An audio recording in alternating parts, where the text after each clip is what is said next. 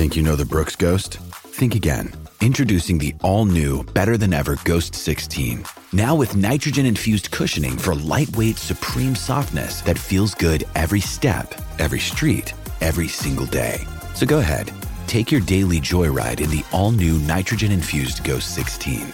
It'll turn your everyday miles into everyday endorphins. Let's run there. Head to brooksrunning.com to learn more.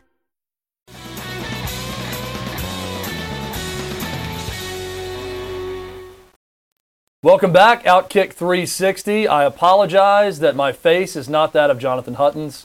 I am Chad Withrow. I do not have a great beard. Paul Kuharsky is here with me. He does also Hutton. does not have a great beard. Hutton's got a pretty damn good beard, I- I'll have to admit. Uh, it seems to be a big attraction point for a lot of people, both male and female, out there with Jonathan Hutton. Hutton is out for the next hour, so it's the two of us. This is what you get for the Tennessee Power Hour today. Plenty to discuss in today's Power Hour. And Paul, we'll start with Vandy last night uh, with a thrilling win over Stanford, six to five. They win the game on a wild pitch. But the most impressive part about this was they were down to their last strike with no one on base and rallied for two runs to win the game against Stanford. Season was on the line, and they get it done. Now they've got to beat NC State twice to get to the championship Look, series. Stanford makes some mistakes, obviously, but uh, they find a way. Uh, Vaz with the walk, Spencer Jones, an improbable guy with a well-placed infield single. They make an error on that that helps uh, helps where guys are on the bases, and then Bradfield with the RBI single that ties it. So they, they tied it with just uh, an error that cost Stanford a base. Now the the winning play, the wild pitch is crazy, but Vandy might have found a way to get that run in, or at least they were going to extra innings. Th- This team, you know, has a way to, to until their last breath be in it. They're composed. They don't give up. We know all these qualities of Tim Corbin's teams, and uh, you know, look for me, it was a special night because I'm watching with my wife and my son. My son's 11. He's a big baseball guy, but he doesn't sit down and watch games. And he watches a ton of highlights on YouTube. This is how he consumes baseball. He'll tell me about, hey, do you ever see the game with the pine tar, with the thing? You know, and it comes to like George Brett's pine tar game through YouTube highlights.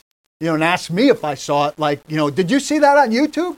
I'm like, no, Simon, I saw that watching on WPIX in New York City because I was a Yankee fan. I was a living, breathing human Yeah, watching that watching- when watching it's amazing when kids game. find that out. But um, you know, we were cheering in our house and enjoying something. And now, you know, the idea that they have to beat NC State twice with Kumar Rocker and presumably Al Leiter on short rest back to back.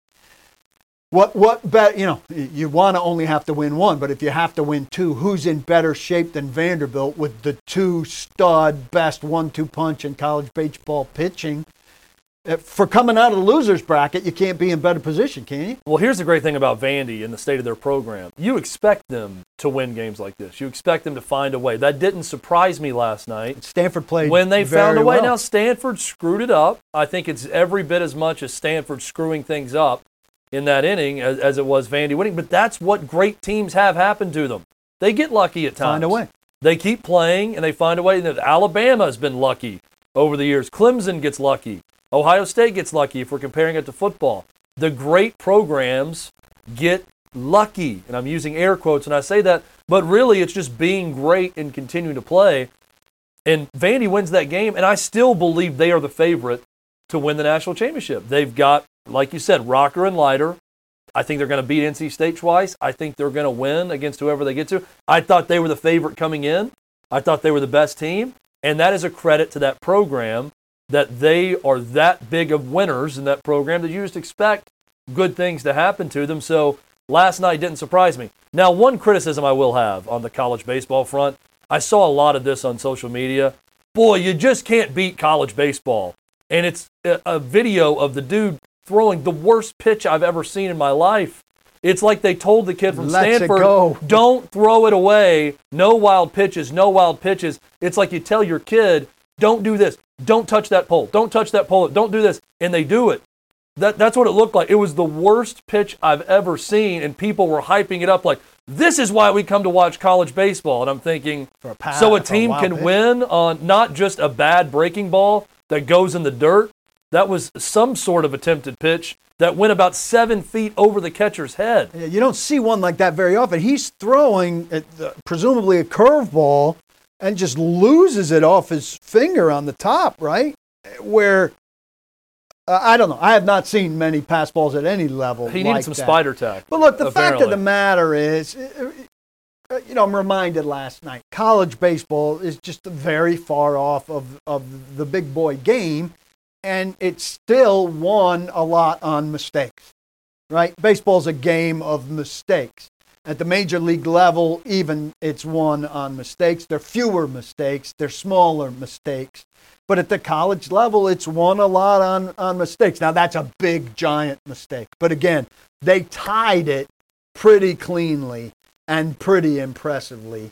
And I was confident they're going to win it. If they win two, if they win Friday, Saturday on Rocker and Leiter, how much rest do they have after that? That's where it's a problem because if they get into it's best of three, It's then- Monday. They would start Monday. Then they're going to have tired pitching. And They- that's where they're at a disadvantage, particularly if the other side comes in not having used their pitching. If Mississippi State wins in their first attempt as the 2 and 0 team, not having used on the other side, extra game, they would be at a disadvantage because you would see an ace or second pitcher for. Mississippi State, a good chance to go up 1 0 if you're the team playing Vandy. And that- then you're going to see. Rocker and Leiter on short rest. How do they do on that? Well, Very intriguing, though. And again, this is no knock at Vandy. Vandy. Great win, thrilling win. You're right. Getting the game tied, uh, remarkable for Vandy with two strikes. I would just say I wouldn't hype the wild pitch up as a reason to sell college baseball to people. No, That was a bad moment for Stanford. It was thrilling. Great win for Vandy. They move on. They survive. Someone moving on but not surviving is Kaidon Salter at Tennessee, four-star quarterback from Texas. He's never going to take a snap for Tennessee. Got in trouble twice with the law. Once uh, he's been in campus since January, and that's it. Got in trouble in a dorm incident, and uh, over the past weekend gets pulled over, cited for misdemeanor possession, marijuana, paraphernalia, two strikes, and he is out before he ever takes a snap. He was officially cleared to be back on the roster and with the team on June 1st, and within the month, he is now kicked off the team, out of the program. He's gone. So, Paul, a big story for Tennessee because this was the guy that a lot of people were pinning their hopes on and looking at him saying this could be a perfect fit for that Josh Heupel offense. He's never going to see a snap at Tennessee. yeah. And last year he was the guy you heard. Oh well, wait until Kaidon Salter comes around. This is going to be the big time quarterback you've been waiting on while you've been enduring uh, you know, this inconsistent quarterback play that never has rounded into shape. Now, I understand they've got other guys who are potential solutions now, but I heard that name so much. That's the name I got excited about and was eager to see. And now, poof, it, didn't take uh, much for him to get in trouble twice and, and be gone. He'll resurface somewhere in Texas, um, and maybe we'll see him do something there. It's just funny to me that he was the, the promise held out there. Just wait, wait for this. And now this is gone. Well, he was the promise for Jim Chaney and, and uh, Jeremy Pruitt. He was their guy. I don't know what Josh Heupel and company thought about Kaidon Salter. Um, they thought enough of him now to kick him off the team after two arrests. And I'll say this also, it's a point I brought up before, probably a very unpopular opinion with people, but I- don't see a lot of mar- misdemeanor marijuana possession citations at other SEC schools, in other SEC cities. Th- that is an issue that Tennessee has to figure out. Should he be in a car with marijuana and paraphernalia at 3 a.m. with a broken tail light? No, especially if he's had an incident. But are we seeing local police departments arresting football players at this rate at other places? Do we truly believe that other SEC football players aren't riding around at 3 a.m. at times with marijuana on them and maybe they've been pulled over and maybe those cops reach out to the coaches before issuing a citation and arresting them for these things? That has been an issue at Tennessee, granted, by their own doing in a lot of ways, but this is an issue that doesn't happen with other SEC programs that Tennessee and the Knoxville PD and campus police, I think, need to figure out when it's something like this. If it's a domestic abuse charge, If it's someone out being a menace on campus or off, that's different from a citation for a substance that is legal recreationally in other states in this country. Do we think they care as much about Kaidon Salter as they care about some other people? That, that's my question, right? Is is the list? Is there a list of do not touch or we hope you don't touch and we'd be fine? Uh, you know, I, uh, how many guys like are on a the protected roster? list. Yeah, here's the protected list of the top 45, and here's the you know, and after that, you do what you need to do. It's a great question. I mean, I'm sure that uh, certain places may have that. I think also you just, I mean, you hear stories about this all the time. A lot of police departments are in sync with the local athletic departments, and it's like a call to your parents. You know, you grow up in a, this is not uncommon. The people who've grown up in a small town, there might be a local cop that knows your family, uh, that, that would call your parents if you're out at a kegger and you're too drunk, instead of taking you in and arresting you the moment it happens. This happens a lot. I think there needs to be a family moment where you know the family, and the family is University of Tennessee Athletics. If you're the local law enforcement, that is the case on other SEC campuses, think- not the case in Knoxville. I think that also comes in part from uh, being a bigger town, right? Yep. If you're strictly a college town, it's probably more of an allowance, and if you're a um, a city like Knoxville that's bigger, there's less. If you're Nashville, there's really less. Uh, if you're in Nashville, the, the police are much less likely to know a Vanderbilt football player, and they shouldn't. If you're in Knoxville, they'll know, but maybe not to the degree. If you're in uh, Oxford, they, they know. And let me be clear, I'm not uh, I'm not endorsing you know going all Urban Meyer at Florida and sweeping uh, shooting an assault rifle into a crowd under the rug, or domestic abuse, or rape, or awful things like this. My point is, Kaidon Salter, yes, second offense, yes, he's being very dumb and young, and he probably deserved to get dismissed from the team. He's getting dismissed for misdemeanor marijuana possession. Um, that's probably something that the police. Now, he may have been kicked off either way. They may have not arrested him and called Josh Heupel in the middle of the night at 3 a.m. and said that. And he's like, you know what? You're not learning your lesson. You're gone. We'll take a chance with another quarterback. That may have been the case also. There just needs to be some cooperation. A couple other notes to get into before we get into some big topics in this Tennessee Power Hour. Keon Johnson, Tennessee basketball player, getting ready for the NBA draft. 48 and a half inch vertical breaks the NBA draft combine record by two inches. I think this is a notable story because I saw that's pretty cool that of all the great jumpers in the NBA, Keon Johnson breaks the vertical leap record, but breaks it by two inches is impressive. Was this video in slow motion? Um, You want to watch the video of him doing it? Yeah, I haven't I- seen I the video. Okay. When you watch a guy jump to hit the um, whatever they call it, the the things that you it's like the movable bars. the that you hit. movable bars. When you watch a guy jump his vertical to do that at the NFL combine, at the NBA uh, combine, it's so much more impressive than seeing a guy dunk or seeing a guy go up to catch or deflect a pass. It's just a different thing, and it looks so much higher.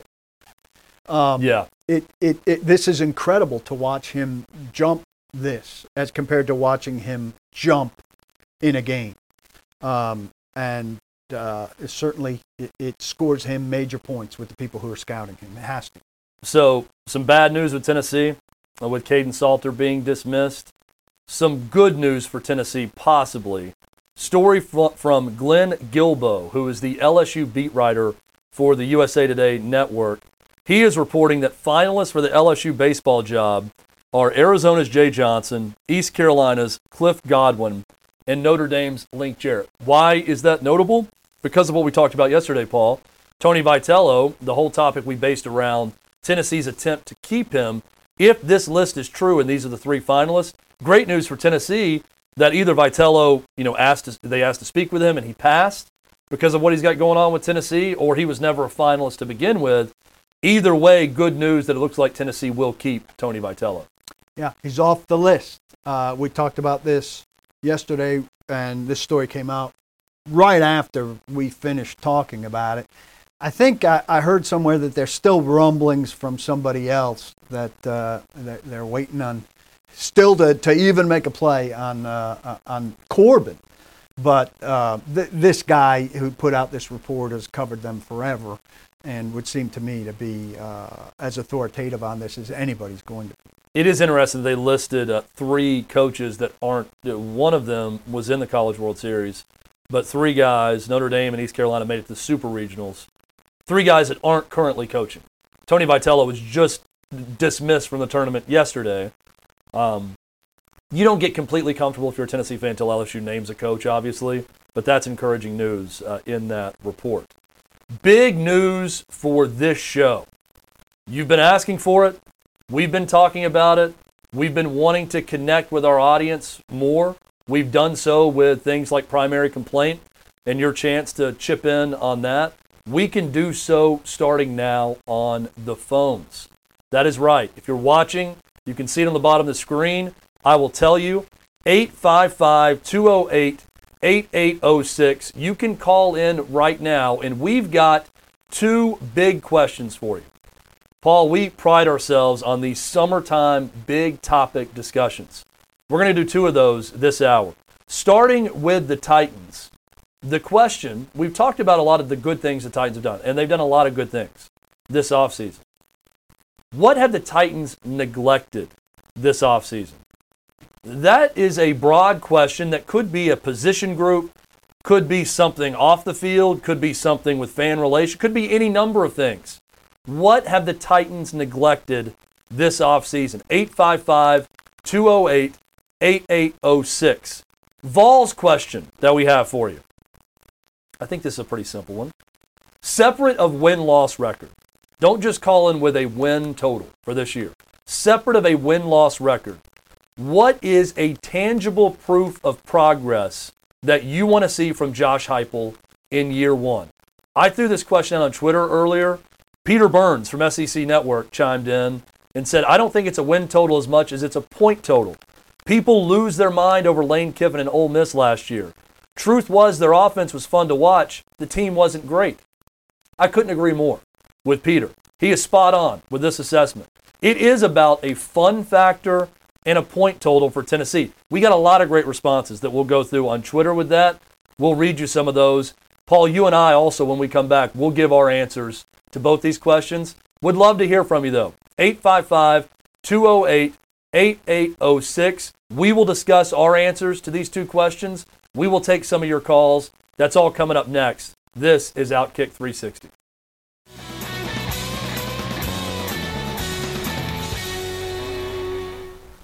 We are back. It is the Tennessee Power Hour on Outkick 360. Chad Withrow Paul Kuharsky with you, Lance Lee, Jacob Swanson, Sarah Triplett, David Reed. It takes a village every single day, and we appreciate everyone that works on behalf of this show. Exciting moment. Exciting moment in show history, Paul. You are right. Uh, our first callers in show history. If you're watching, you can see it on the screen. If not, I will tell you.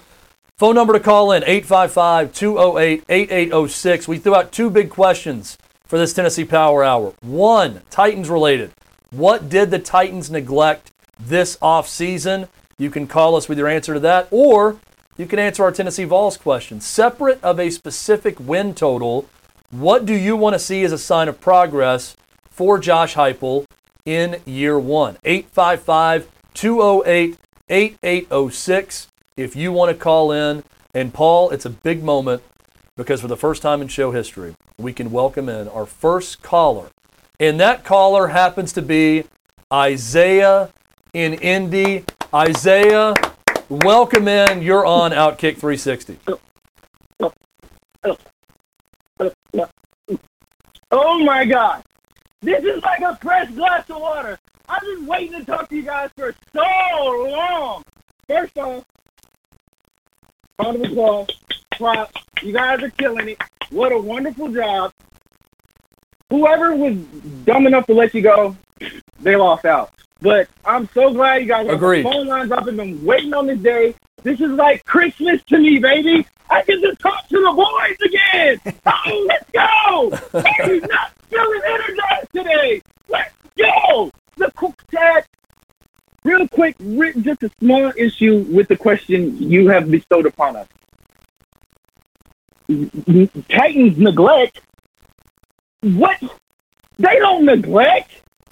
What have we neglected? We've got hit by COVID. We had to let some people go. We've done what we had to do. We promoted Spencer, who doesn't drop a lot of balls, might I add. We got those few tight ends who are a, an extra blocker on, on the on, well, one tight end for sure. That's a good extra blocker on on, on the end. Do we do and we we got Julio. Did we really uh, whether we lucked into him, whether they planned it all along? Did we really neglect? No. We we we merely added. We we nurtured our child. That's what the Titans did. They nurtured, not neglected. Nurtured. You're you're a big Tucker McCann guy. Nurture. They'll ver- call Stephen Gostkowski two two weeks two weeks before the season starts. We'll be fine. I'm not going. I'm not. I'm not so. I'm not so so on, on on the kicker the kicker position. I know it's big. I know we had trouble. I know though, there's been games where they, they couldn't put us in the playoffs. And uh, there, I know there's been times where we missed game winners. But I'm with the team that we have. Kicker is just an asterisk. It's just an extra. It's just it's, it's just another position that's there. I mean, do we need them? I'm not. No, now I'm not neglecting the kicker. I'm not neglecting. I'm not. No, I'm not a big Tucker McCann, but I'm sure they'll get that position right la- later in the training camp. Isaiah, thank you We for your call. Th- let's Isaiah, thank Okay. you Great for to your hear call. from That you. was terrific. Um, No I'm- neglect. I'm glad that Isaiah was the first call. I will say, Paul, to recap our first call, very daring of Isaiah to go into an audio routine of him drinking water and gurgling with the first call. Yeah. Because we immediately are looking at each other like, oh, it doesn't work. Because the sounds he was making, that was just him doing a routine of drinking water, getting Very ready bold. for his first call. No Very surprise that. Isaiah has no issues with the Titans this offseason. They accomplished everything that they wanted. They go, oh yeah, well, I'm not really a Tucker McCann guy, but yeah, uh, you know, kicker's it's just what he say. It's just another position. yeah, it's just another just an asterisk, just a position. No, nothing to see here with the Titans. But Paul, the reality is the Eight- Titans eight- have neglected something. Yes, 855-208-8806 if you want to be next. Your answer to the Titans. Yeah, let's question. let's keep this going. If you have an actual answer, not that the Titans didn't neglect a thing, or you want to answer the question about Tennessee and Josh Heupel, what do you want to see in year one? 855-208-8806. No gargling allowed. Paul, I'm glad you brought up uh, Tucker McCann. It's kicker. And this is something that you harped on. Not a lot of people were harping on it, but you talked about it with this team. They've been very cavalier in the past about kicker. I think they're being very cavalier about kicker again. And Isaiah just said it. This whole concept of we'll just sign Stephen Gostkowski in training camp. I mean, I'm sure he's staying with it. I'm sure he's still together and working out all the time and doing what he needs. If that's the case, why is he not already on the roster? Why is he not on? I think it's weird that you just wait to see if these guys can work out and then say you're going to hire Stephen Gostkowski later. I think it's kicker. Yeah, it's nonchalant. There are multiple answers here. Kicker is certainly one of them. I think you, you can address a position and still neglect it by not addressing it sufficiently. And I'm going to hammer home old, reliable outside linebacker because Bud Dupree is not going to be Bud Dupree at the beginning of the season.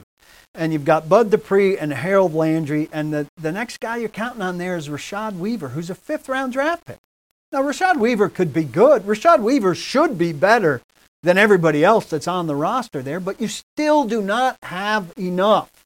And I don't know why they are convinced that a fifth round draft pick as the third guy, um, when, when you've got your number one guy who might not be himself all season, really, and might not be on the field opening day, is, is sufficient. Overwhelm us with outside linebackers at a position that has been insufficient. Show us how serious you are about rushing and altering and, dare I say, hitting and sacking the quarterback after this ridiculous drought and trouble that you've had. Overwhelm us and, and spend more resources. You, could have had Ryan Kerrigan. You, there were other people that could have been a good third with Rashad Weaver conceivably being your fourth and having time to develop. I think Rashad Weaver needs time to develop. Plus, he's got this court case hanging over. Yeah. Well, and that's, uh, by the way, there's a lot of love for Lebowski, Mr. Lebowski, to be the next caller. A lot of people want to be the first caller. Now they want him to be the next caller. So maybe we'll hear from Mr. Lebowski. If you want to call and answer these questions, 855 208 8806 is the number. Uh, going to the Vols question, and this got a huge response on Twitter. And a lot of it, I'll, I'll kind of sum it up with this. A lot of people are saying some similar things in different ways. But it boils down to points offense, fun. That's what Tennessee fans want to see. If you hire an offensive coach that has done good things on the offensive side of the ball throughout his career, what you want to see is offense and fun. It's always funny to me, Paul, the reverse of the previous hire that didn't work out is what people want, right? Because when Jeremy Pruitt got here, it was no cliches, uh, discipline, defense, business like approach with the team. You got some of that under Jeremy Pruitt, and now because of reports coming out that no one was having fun and uh, football was a, a job and a chore to everyone on this team, you're hearing a lot more. I want to have fun on Saturdays. I want these kids to have fun. I want to see an offense that scores points. I think ultimately a functional offense that I think the Lane Kiffin season that Peter Burns brought up is a good is a good example. That's the dream scenario for Tennessee in year one or Josh Heupel. Score a ton of points, put a scare into one of those big three on your schedule: Florida, Georgia, Alabama. Win the games you should absolutely win. Win a couple of SEC games, two or three. Certain people are saying, "I just want to beat Kentucky and Vandy," or "I just want to win the games that they should win and beat Vandy." As specific games to win.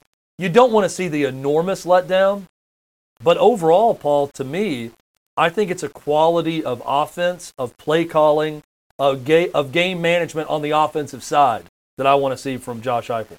I don't think they're beating Florida, Georgia, or No. Alabama. And I'm saying just put a scare into no, them. I Be understand. competitive. I understand. What I want is an upset along the way. Now, I don't know who that's going to be because I don't know how Pitt's going to be. I don't know how Missouri's going to be, South Carolina, Ole Miss, Kentucky, even, right? Or, or even Vanderbilt with, with Clark Lea. But, um, you know, we have a sense of Vanderbilt and Kentucky, say. But one of these teams is going to be better than you think, and we don't know how good UT is going to be. But coming into the week, the point spread on one of these games and the, the trend for one of those SEC opponents and the trend for Tennessee is going to be they're not going to win this week.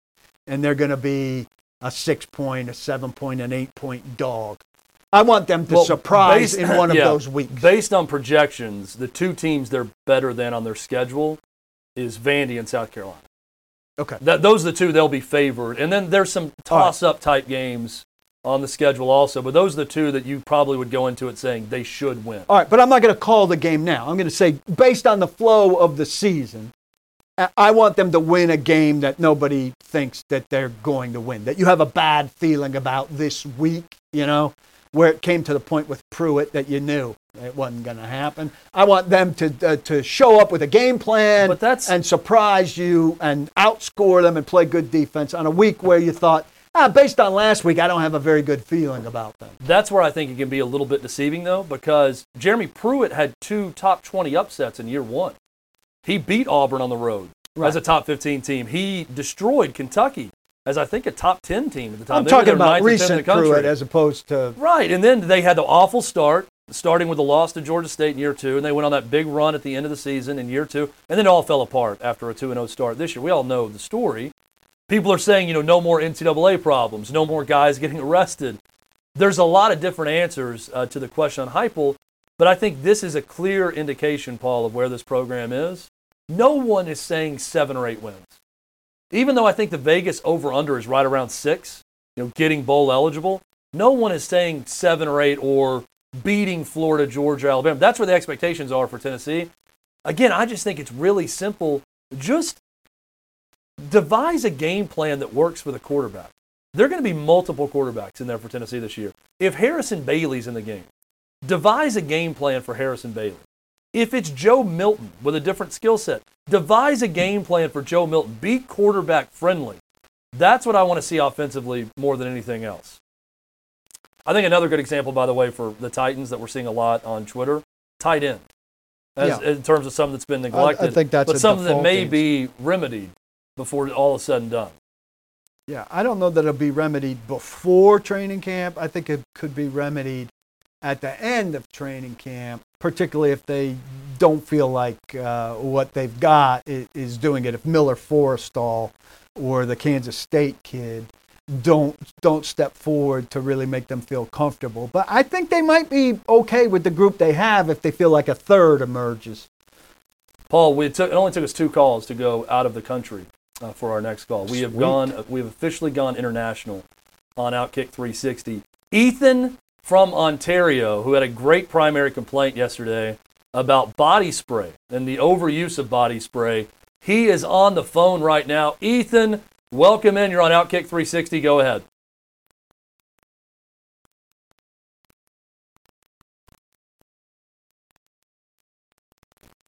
Maybe we don't have Ethan. We'll try again. Again, first time. First time. We're working through it. First international call, also. Yeah, the Canadian which, uh, phone lines brings up a lot of different things. You know, maybe there's too much ma- maple syrup in his phone. I don't know what other issues Well, you know, could be going on with Jacob's Canadians. practically Canadian from the part of the Maybe country he's he so polite. Canadians are so polite. He's just so polite. He doesn't even Doesn't speak wanna say hello. when spoken to. Not only does he not speak up and say something before he's supposed to, even when we address him and speak to him, he doesn't speak. Maybe that's the case too. I like our neighbors to the north very much. I'm a fan of Canada. They've got, I think, the best national anthem. I listen to the national anthems at Euros, and uh, some of them have some majesty to them, but some of them really shouldn't be. All right, here's what we're going to do. We'll take a quick break, and then we'll come back, and then we'll get with Ethan in Ontario on his call. Again, two big questions we threw out there. One on the Titans for our Tennessee Power Hour. What is something the Titans neglected this offseason? We've talked about a lot of the good with the Titans. There's a lot there. Julio Jones, the biggest one. What have they neglected this offseason? And two, separate of a win total, what do you want to see from Josh Heupel in year one that shows progress? This is Outkick 360. We'll be right back.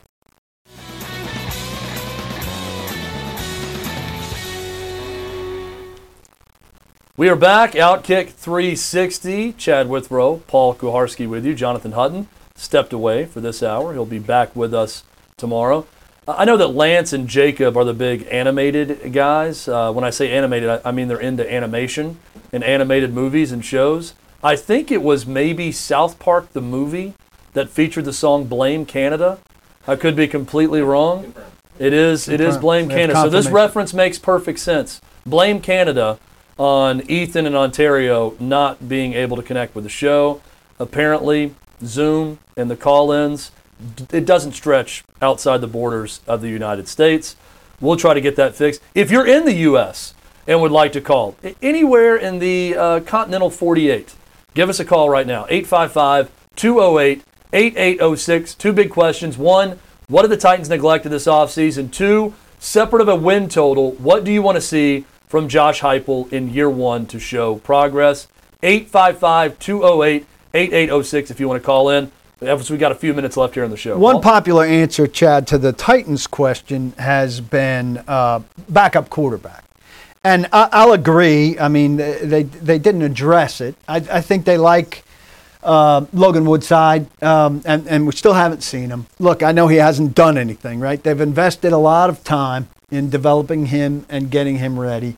I, over the course of time, have come to a point where I've said, hey, an unknown commodity at backup quarterback could have some upside that you don't know, as compared to guys that they've had like Matt Cassel and uh, Blaine Gabbert, who we know suck. the career veteran backup. Uh, who we know suck. Like, and they won some games with Gabbert, but they were very game plan oriented. Like, avoid at all costs asking him to do anything and win despite him. So uh, the other thing is, look, the best the best backup quarterbacks that were on the market, Ryan Fitzpatrick is going to start in Washington. Andy Dalton may start in Chicago. They're both in much better situations in terms of chances to start. Tyrod Taylor is going to start in Houston. CJ Beathard got $5 million in Jacksonville. You can, uh, uh, those first two, Fitzpatrick and Dalton, got $10 million. Uh, Titans can't give a backup quarterback $10 million. Jacoby Brissett in Miami got $5 million. Can the Titans, with their cap situation, be paying $5 million to a guy who they're screwed if he's in the lineup for any duration of time? So I understand, yes, it's unaddressed, but I don't think it's something in the realm of what they can do. I And ask- that guy's not better than the guy I, I want to ask you about DeShone Kizer at, at some point, but also the idea that a backup quarterback in the NFL needs to be a good helper of the starting quarterback, locker room guy, good in the meeting room, the veteran presence, the Blaine Gabbert, the Matt Cassel. Not now. Moving past that, though, with the Titans or any team in the NFL that has that mindset, to do you have a guy as a backup that if your starter goes down for four games, you can split? I'm not asking the backup to be the starter. There are no, I mean, it's hard to find a great backup quarterback that there's no big drop off when they come in. The key question to me, Paul, is if Ryan Tannehill was out for four games, do the Titans have a backup good enough to split with their roster, depending on the games? I Which get all four that. games? That's that's the Yeah. I- but I'm just in in general, just can you tread water with the backup quarterback? We don't know. We don't know. We'll, we'll get a better sense. We'll see uh, Logan in the preseason in, in three games. I don't think Kizer's going to overtake him. I think that's people being overly optimistic about about Kizer. I mean, uh, you know, they, they let who was it that they let go for Kizer, and they had a lot of time invested in him when they brought him in last year. Trevor Siemian, and they were excited about. Everyone was excited about Trevor Siemian. Oh, he's definitely going to be better than Woodside. And he, he not only wasn't better, they didn't put up a fight and, and let him go. Right? He was an unprotected practice squad player when they could protect three guys a week. So, uh, you know, they didn't have value in Trevor Siemian, and they thought, well, Kizer could replace Trevor Siemian without much much problem. So, I think you just got to say, you know, if Tannehill goes down, you're you're screwed. You become really even more Derrick Henry centric, and they think that Woodside will be able to get the ball to, to those receivers to a decent degree. The defense will have to step it up, and everybody will have to step it up. You're not going to be quarterback reliant. Paul, I know we're in the Tennessee Power Hour, but I had to bring up this story. Uh, it's one we talked about before the show.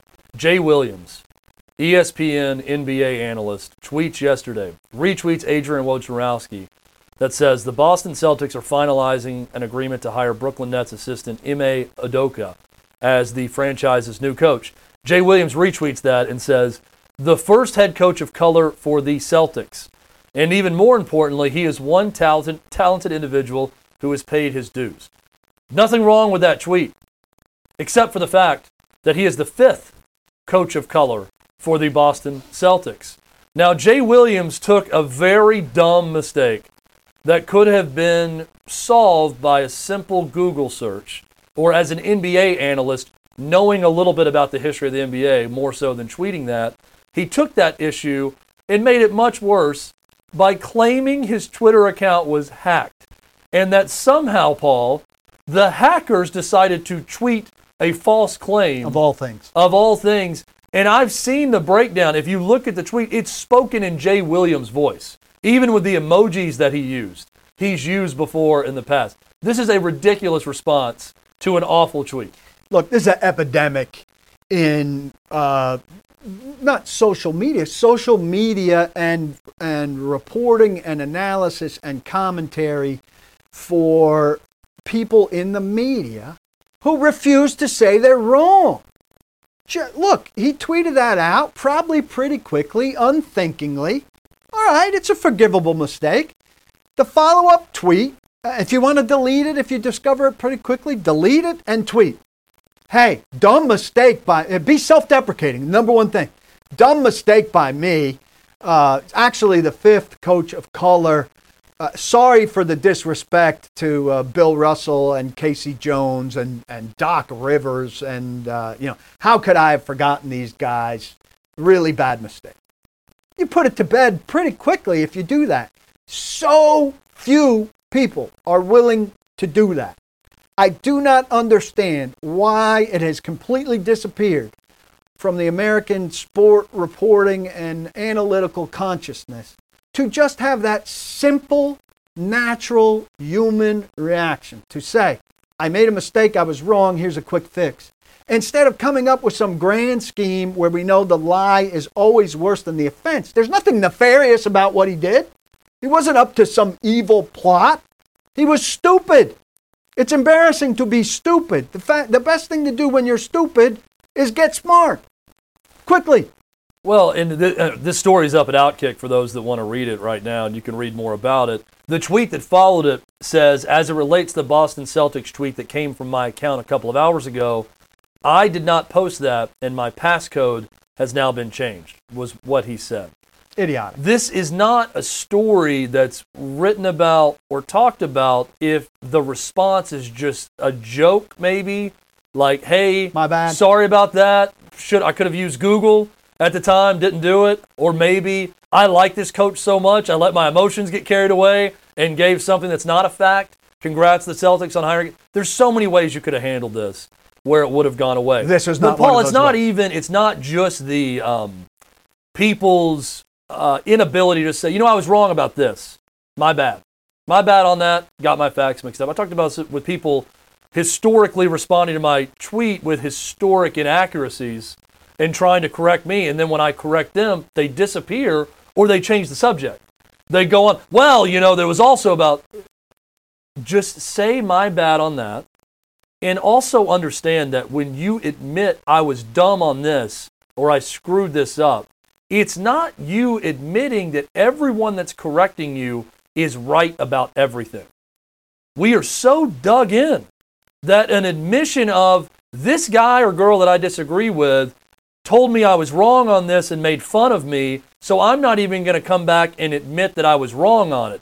Instead, I'm going to dig in because if I admitted I was wrong on that, I'm admitting they're right on everything and I'm wrong on everything. It's all or nothing in this country. It shouldn't be. one item. It doesn't have to be all or nothing. And it's one item. I would have Social so media much is made more up of respect item. for Jay Williams if you just came back with a joke saying how dumb it was, or say, "Oh, I'm at fifth on the coach of the Celtics. Congrats on the Celtics for hiring a fifth coach of color, and this is a great one." So many ways he could have diffused this instead of going back to the "my account was hacked" excuse, which is ridiculous. And and I will say, it creates a ridiculous degree of venom. I mean, it's really stupid, um, but it's really stupid. There's there's nothing vindictive uh, about him being stupid. It's stupid. No.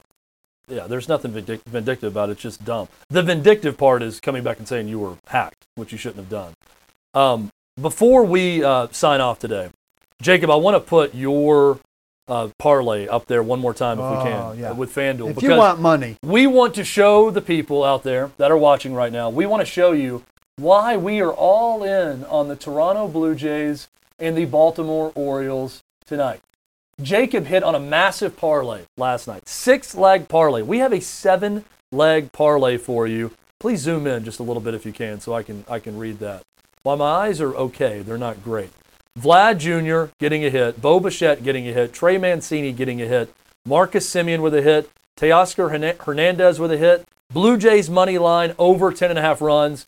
We are all in on a Blue Jays win tonight. Canada screwed us earlier with a call, messed up our phone system. Canada will repay that debt this evening with the Toronto Blue Jays, Canada's team in Major League Baseball, paying it back with a lot of runs bucks. And a win tonight and getting us uh, to 2 and 0 under Jacob Swanson on that parlay.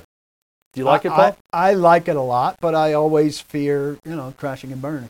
Paul, uh, something else that you fear stupidity of people out there and Yeah. a message And that you have the people- as we sign off every day. Look, people are idiots. It's, it's one of the things I live by. They're, they're idiots nowhere more than on the road. They like to block the box. If there are two traffic lights, okay, if you pull into this intersection and there's no room to get out of this intersection and the light changes, what are you doing? This person now and this person can't go through the intersection. That's called blocking the box. Don't do it. Do not block the box. Also, that's too big. Thank you. Do not block the box and also lock the locks. Hey, it's Jonathan Hutton. Thanks for listening to Outkick 360. Be sure to subscribe to the show to have the latest podcast delivered to you each and every day. And give us five stars. It helps us grow our network and provide you with more great podcasts like this one.